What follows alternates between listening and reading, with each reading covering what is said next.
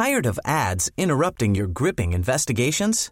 Good news. Ad-free listening is available on Amazon Music for all the music plus top podcasts included with your Prime membership.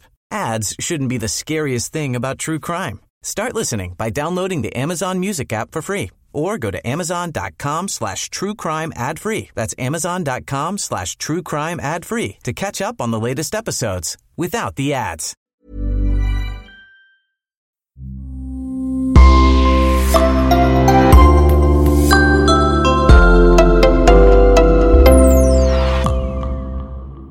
Bonjour et bienvenue à tous. Alors que la France pleure ses hommes partis au front durant la Première Guerre mondiale, deux veuves répondent à une petite annonce.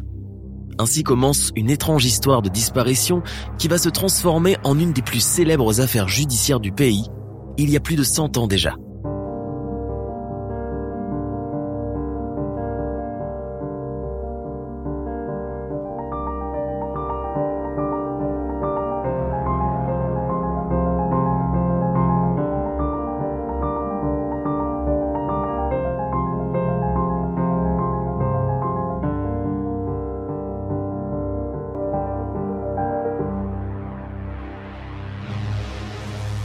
En mars 1918, le maire de Gambé, un petit village de la banlieue de Paris, reçoit une drôle de lettre d'une dame qui se plaint de ne plus avoir de nouvelles de sa sœur, Célestine Buisson.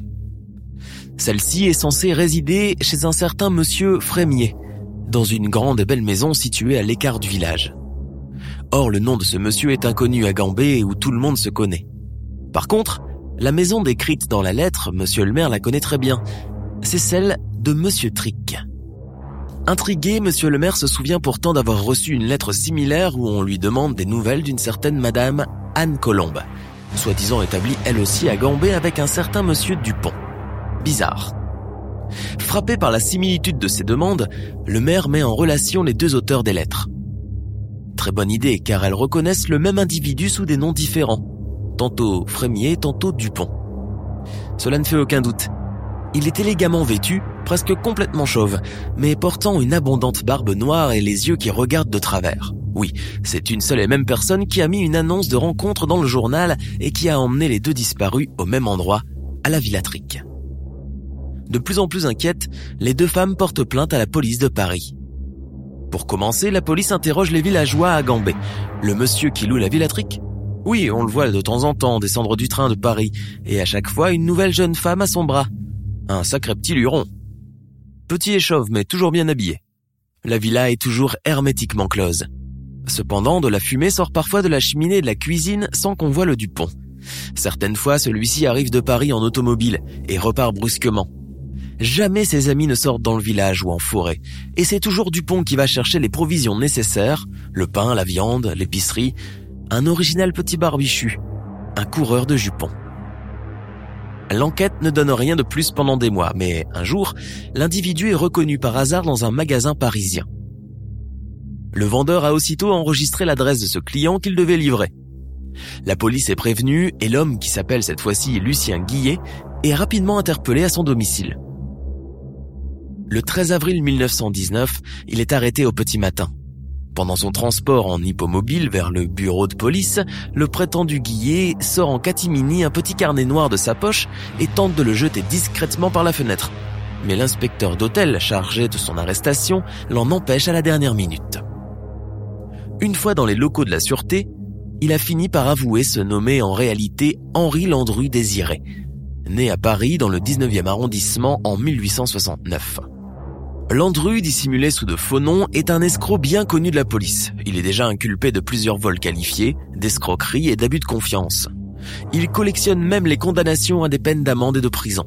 Deux ans en 1904, 13 mois en 1906. Mais après une tentative de suicide dans sa geôle, parvient à sortir de détention grâce aux expertises de médecins psychiatres. En effet, ceux-ci le déclarent dans un état mental maladif qui, sans être de la folie, n'est plus du moins l'état normal. En 1909, il est condamné à trois ans de prison ferme pour escroquerie. À la suite d'une annonce matrimoniale, il avait fêté ses fiançailles avec une certaine Jeanne Isoré, puis s'était fait remettre les titres de celle-ci avant de disparaître. Dès sa sortie de prison, il ne perd pas de temps et monte une nouvelle escroquerie. Il achète un garage qu'il revend immédiatement sans avoir payé le précédent propriétaire. La justice l'identifie assez vite comme étant l'auteur de ce délit. Cependant, il prend la fuite. En 1914, il est condamné par contumace pour cette affaire à quatre nouvelles années de prison. Devant l'inspecteur d'hôtel, Landru nie toutes ses inculpations sans toutefois donner la moindre explication, se contentant de répondre à toutes les questions par ⁇ Je n'ai rien à vous dire, vous vous débrouillerez avec mon avocat ⁇ L'inspecteur d'hôtel aborde alors la question des disparitions mystérieuses des femmes de Gambé. Mais ce fut en vain. Landru tourne sa tête avec une grimace et se réfugie dans le plus grand mutisme. En sa présence, on procède à une perquisition au domicile où il habitait en dernier lieu avec une jeune femme, Fernande Segré, qu'il faisait passer pour sa femme. Il l'avait aussi emmené à Gambé, mais elle en était revenue. Cette perquisition amène la découverte de quantités de petits souvenirs, mèches de cheveux de femmes de toutes nuances, de rubans, de linge fin de différentes marques, de bibelots féminins dont Landru refuse d'indiquer la provenance. Sur la première page du fameux carnet noir, on retrouve 11 noms, dont Buisson et Colomb, les deux disparus de Gambé. Cela veut dire quoi? Que les disparus ne sont pas que deux, mais plutôt onze? Le commissaire d'hôtel interroge Landru.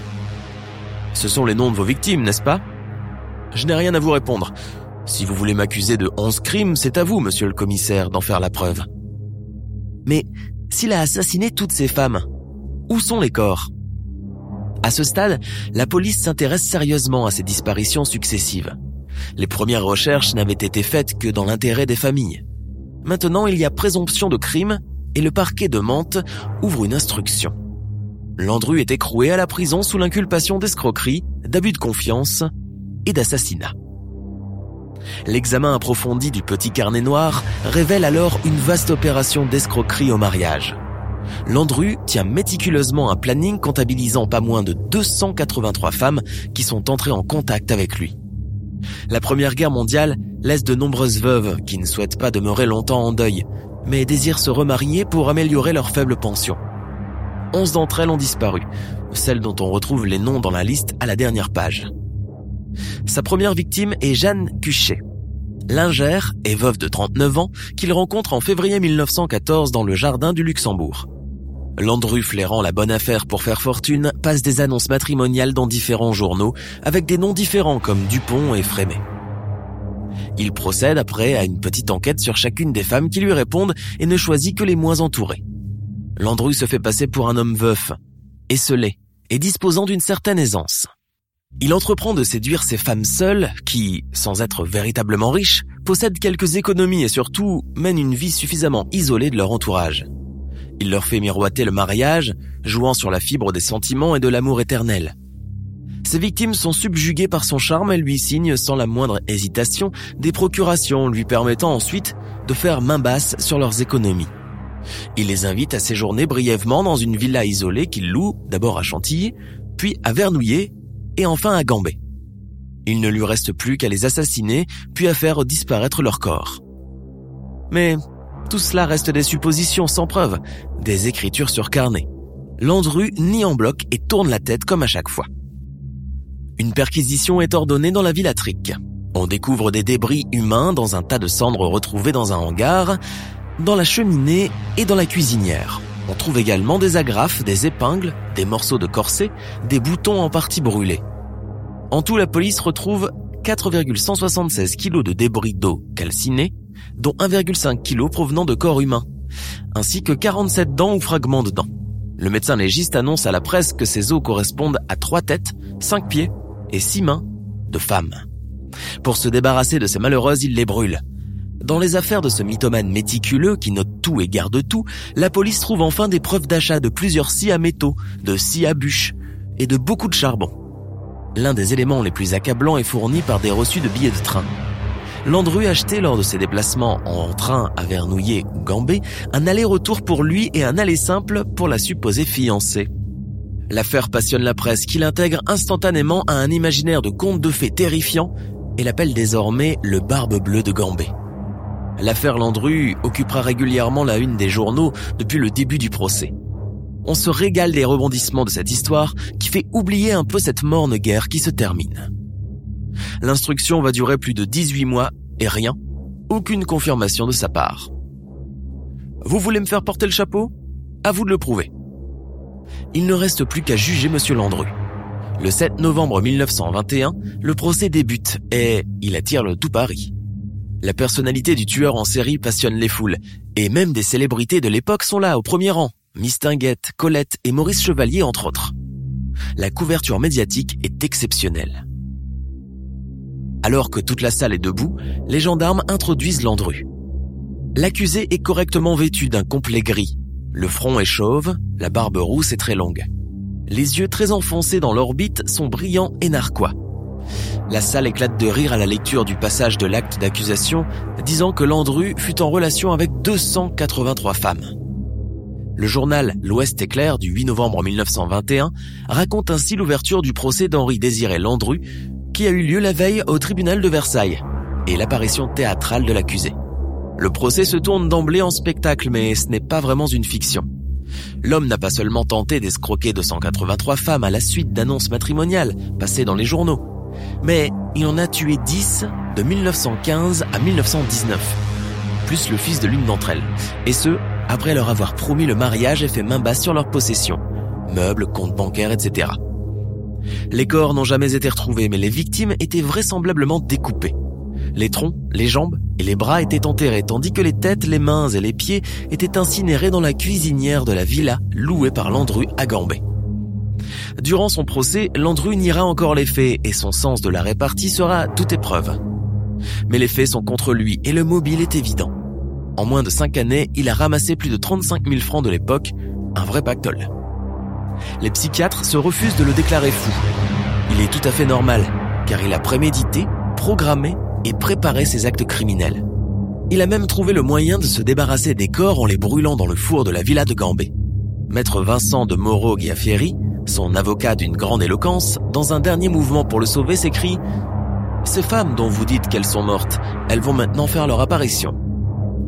Tout le monde est effaré et regarde les portes du tribunal, même les juges, évidemment. Alors l'avocat ajoute Vous avez regardé. Vous n'êtes donc pas sûr que ces femmes soient mortes. Mais malheureusement, Landru n'a pas regardé vers les portes et le juge l'a vu. Alors le juge ajoute Toutes les têtes se sont tournées, maître, sauf celle de votre client. Le 30 novembre 1921, Henri Désiré Landru est reconnu coupable et condamné à la peine capitale à l'unanimité. Le 25 février 1922, il est guillotiné dans la cour de prison de Versailles, emportant ainsi son secret à jamais. Nous sommes à la fin de notre émission du jour. N'hésitez pas à écouter les autres émissions du podcast et à prendre 5 secondes pour nous laisser un 5 étoiles sur iTunes. C'est vraiment très important pour nous. Vous pouvez aussi vous abonner pour ne pas rater les prochains épisodes et nous suivre sur Facebook pour nous en proposer de nouveaux.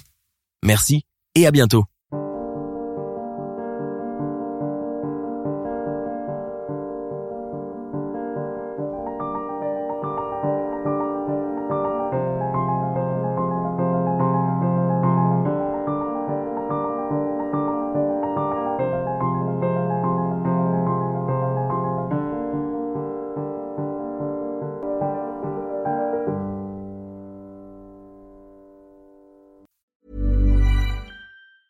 Planning for your next trip? Elevate your travel style with Quince. Quince has all the jet setting essentials you'll want for your next getaway, like European linen, premium luggage options, buttery soft Italian leather bags, and so much more. And it's all priced at 50 to 80% less than similar brands. Plus, Quince only works with factories that use safe and ethical manufacturing practices. Pack your bags with high-quality essentials you'll be wearing for vacations to come with Quince. Go to quince.com slash trip for free shipping and 365-day returns. Tired of ads interrupting your gripping investigations?